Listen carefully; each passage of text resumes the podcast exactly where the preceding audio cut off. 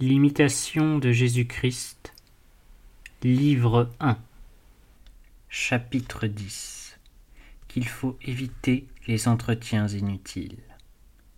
Évitez autant que vous pourrez le tumulte du monde, car il y a du danger à s'entretenir des choses du siècle, même avec une intention pure. Bientôt la vanité souille l'âme et la captive je voudrais souvent m'être tu et ne m'être point trouvé avec les hommes. D'où vient que nous aimons tant à parler et à converser, lorsque si rarement il arrive que nous rentrions dans le silence avec une conscience qui ne soit pas blessée? C'est que nous cherchons dans ces entretiens une consolation mutuelle et un soulagement pour notre cœur fatigué de pensées diverses.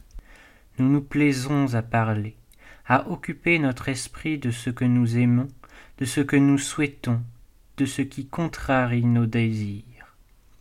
Mais souvent, hélas, bien vainement, car cette consolation extérieure n'est pas un médiocre obstacle à la consolation que Dieu donne intérieurement.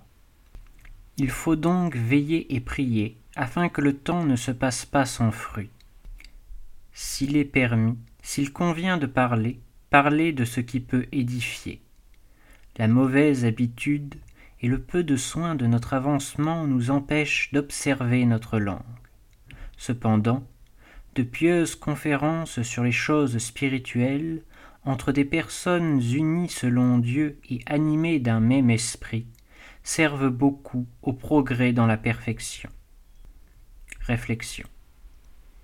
Il est écrit que nous rendrons compte au jour du jugement même d'une parole oiseuse. Ne nous étonnons pas de tant de rigueur.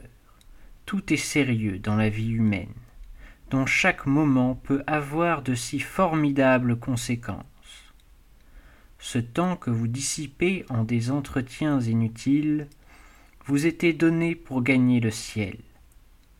Comparez la fin pour laquelle vous l'avez reçu avec l'usage que vous en faites et cependant que vous savez s'il vous en sera seulement accordé une heure de plus.